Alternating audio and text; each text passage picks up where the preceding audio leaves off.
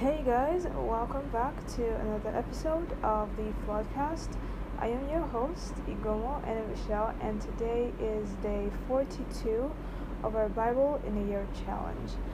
Today we'll be taking readings from the book of Exodus, Leviticus, and Psalms, still on our journey to reading the entire Bible in a year. I'm so, so, so, so glad that I can get to do this with you guys. So without further ado, let us move in to today's readings. So I'll be I'll be touching on every single chapter that we read or that we're supposed to read today because all three of them have so much significance. Not that the remaining ones that I didn't touch on does not have significance, but like these ones are like outstanding. Like first of all, today in Exodus, let's begin with that one. We see this this covenant. Not for for lack of a better word, we see this initiation process. Like if you could imagine what it looked like, what when you read um, Exodus chapter 24, that is today's readings. If you could imagine it in your mind, it looks like a cult. It looks, it, it probably would seem like a um, blood cult or brotherhood cult. A covenant pretty much is the perfect word to explain that because that's pretty much what everybody else does. Like whether it is with the true God or it is with the false gods. So, I said something yesterday about how while we're moving on this journey, especially with the first five books that talk about the old covenant and how God um, established a relationship with the Israelites, that we could make glaring or striking comparisons with what we're doing today because most of the time we would like to think that the Old Testament is in the past and it doesn't apply to us anymore. And sometimes it seems very foreign to us, like we don't do this anymore, we don't do every single thing they did, and it seems very far off. But when we draw these comparisons, we see how, in fact, we do the exact same thing, honestly speaking. Anyways, without, I'm not wasting any more time.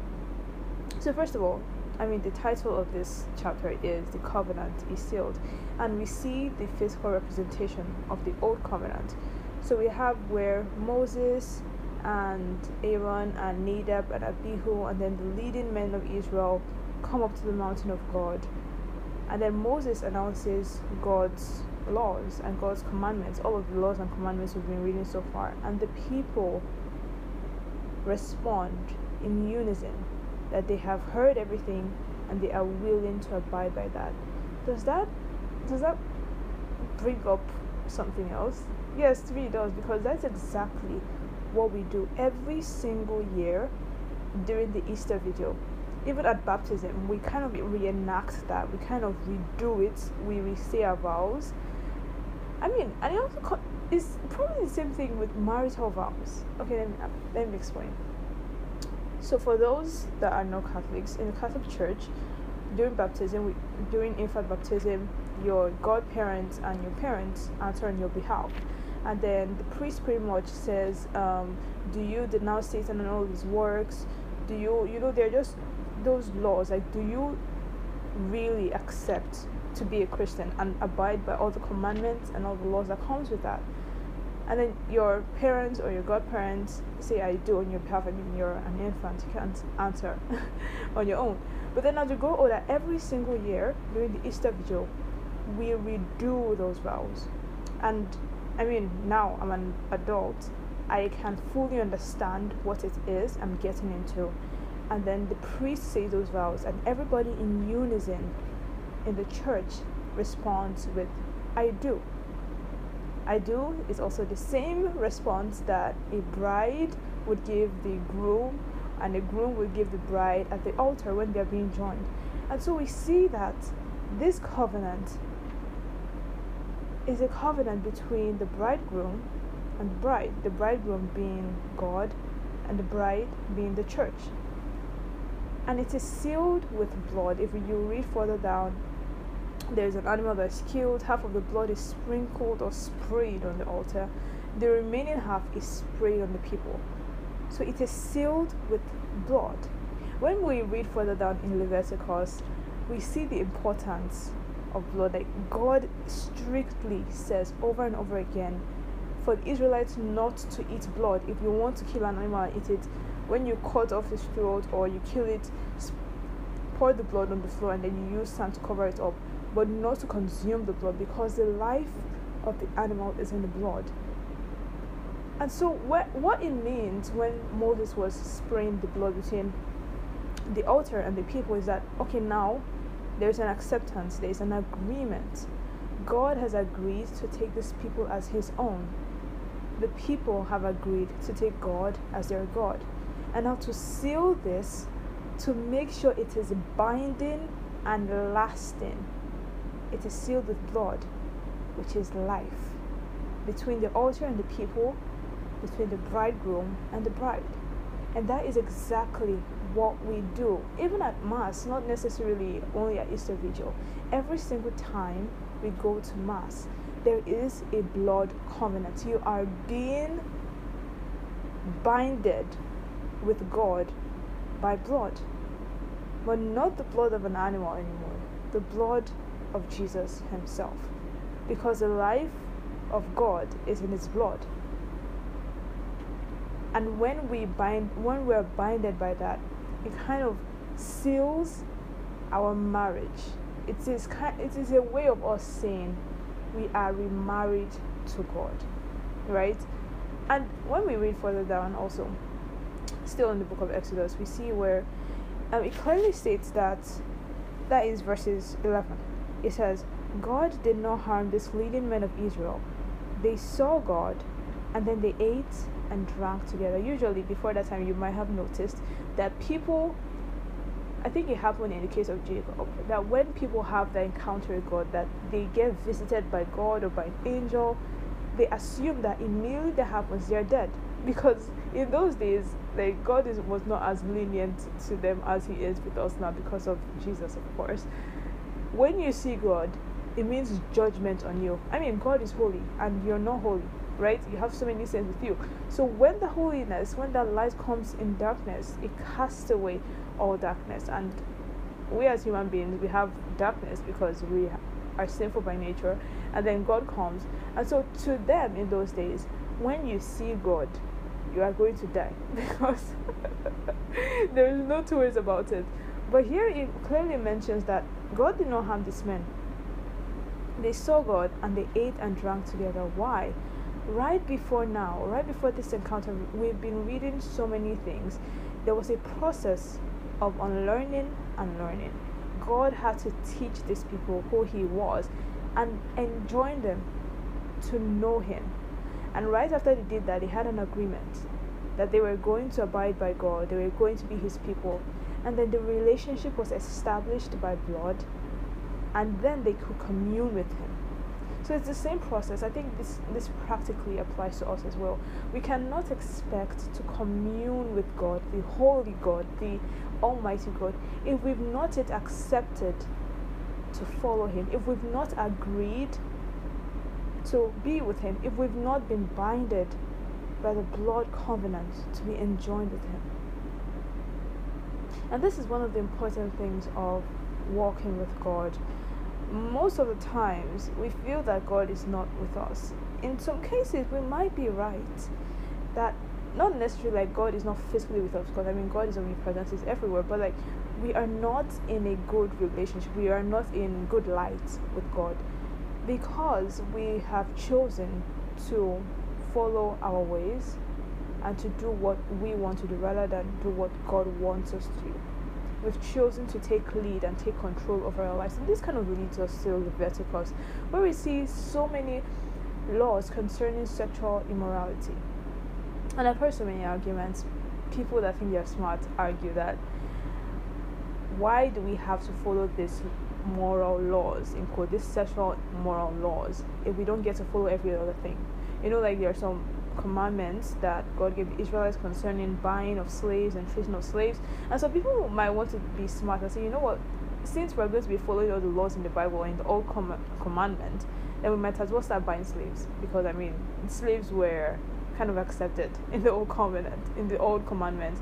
And so if we want to accept these ones, we have to accept all, or we have the right to reject all.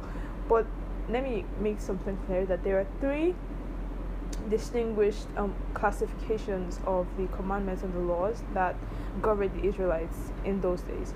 So there is laws concerning the community. This were the kind of laws that separated the Israelites from every other country or every other nation. They were like physical physical things. Just like um, how God told them, don't eat certain kind of foods, don't dress in certain kind of ways, don't um, wear clothes cut from this fiber or with interwoven fiber. Those were laws that made them physically distinguished from other nations. Of course, now we don't have the the um, the good news is not just extended to only the Israelites in this time; it's extended to the entire world, and so those commandments are, are not binding anymore. And then we have the second class. These are the classes of commandments that has to do with the temple, temple worship you have the burnt offering, the sin offering, the grain offering, the festivals and feasts that we even talked about yesterday.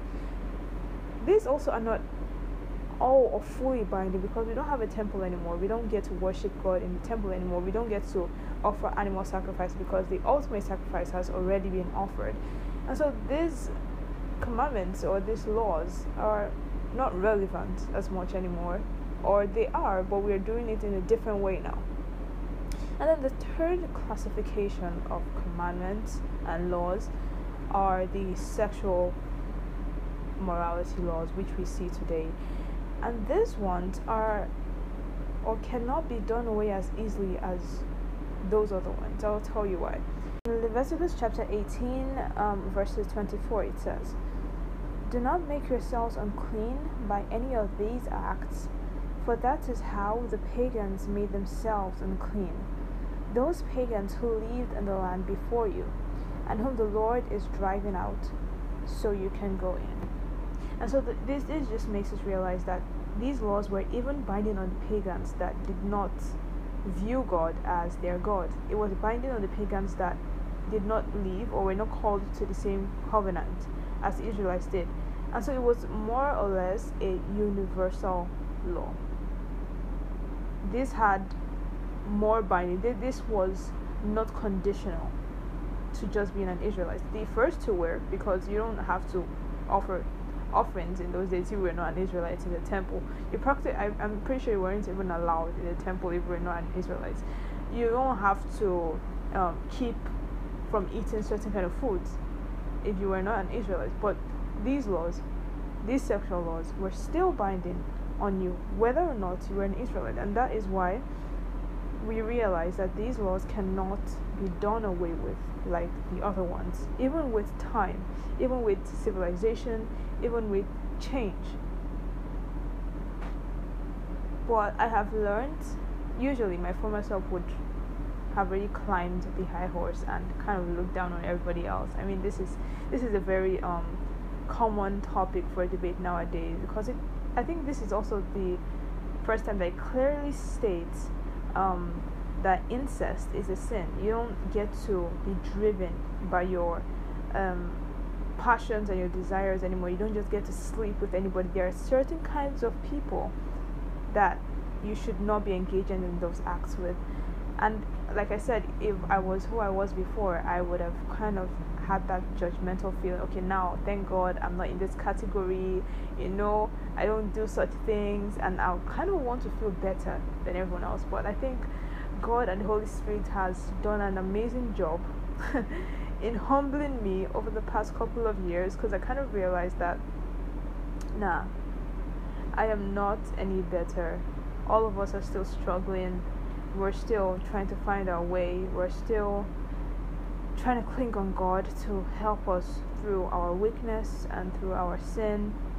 And so if you if you find yourself um kind of wanting in this area, maybe you might have been um a victim of somebody that was controlled by these desires. Probably you were abused as an at an early age by a family member or you find yourself struggling with these desires yourself.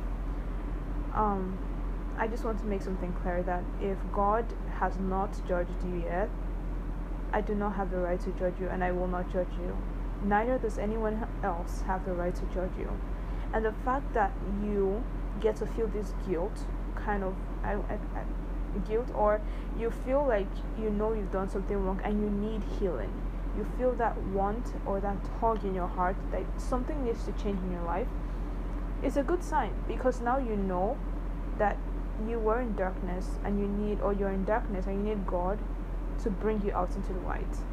That that is a good sign because then it is the Holy Spirit at work within you, um, kind of showing you guidance on how to get out of that. So I would encourage that you draw closer to God's grace and if I'm speaking from experience, I will advise not to handle things on your own. Don't don't think you can get out of it on your own because you will fall flat on your face every single time. Seek God and ask for his strength and ask for his help because that is that is what he is waiting for you to do. That is what he is yearning to do. He is yearning to help you out. He is yearning to cleanse you and bring you into a new relationship with him and and I hope and I hope you have the strength I hope you have the humility as well to realize that God is in control and he alone has the final say. Um, conclusively, from Psalms, from the Psalm of today, I would, um, it's quite, quite a lengthy psalm, but it's a beautiful story. Story of a story of an intentional God with a stubborn people. And I see it as a spoiler. I say it's a spoiler because we are the new Israelites, and we have the opportunity the the old Israelites did not have the opportunity. I mean their case was the first case of everything happening. Their case was the first case of God coming down to meet with them one on one. The their first was the first case of a covenant being established with, between God and man. But we as the new covenant we have the opportunity to see how that played out in their lives. We have a spoiler to see um, and to understand and to learn about their journey with God, how they began with Him, the whole process, and how they ended with Him. And we get to learn those lessons and apply to our lives now. And it would be a shame that even with all these opportunities that we have, with this great advantage, that we fail to meet up, that we fail to build a relationship with God and to walk in the path He's calling us to. I um heard this homily sermon. I I mean I think it's unarguably the best sermon I've ever heard, the best homily I have ever heard because man that that homily is good. I don't know. I'll probably put a link in the description box for you guys. I just I just don't want to be the only one to get to listen to that. It was a beautiful homily by Father Mike. It actually made me pause. Like I was in the middle of my house chores and then I was listening to it and I, I had to pause and, and just listen to everything without any distraction. Anyways, in that homily, Father Mike states that um, what makes a story a tragedy is not the beginning, it's not the journey or the process, it's how it ends. The end makes a story a tragedy. Luckily for you, hopefully you're still alive listening to this, and for me, our journey hasn't ended yet until we get to say how the journey ends. Regardless of how you started with God, regardless of where you are now with God, you still have a chance on how your story ends. And so today, I hope God gives us that strength and that grace to not make our story a tragedy and to help us walk with Him and to learn and to understand Him a bit more every single second of our lives. And so, with that, this episode comes to an end. Thank you so much, so, so, so, so, so, much for listening this far. Hopefully, you took my advice from the last episode and you actually sent an invite link to a friend. If you're coming alone and you're listening to this alone, you're not doing well. so don't forget to share, anyways, and subscribe. And I will see you guys in the next episode, same time, same place. Have an amazing day.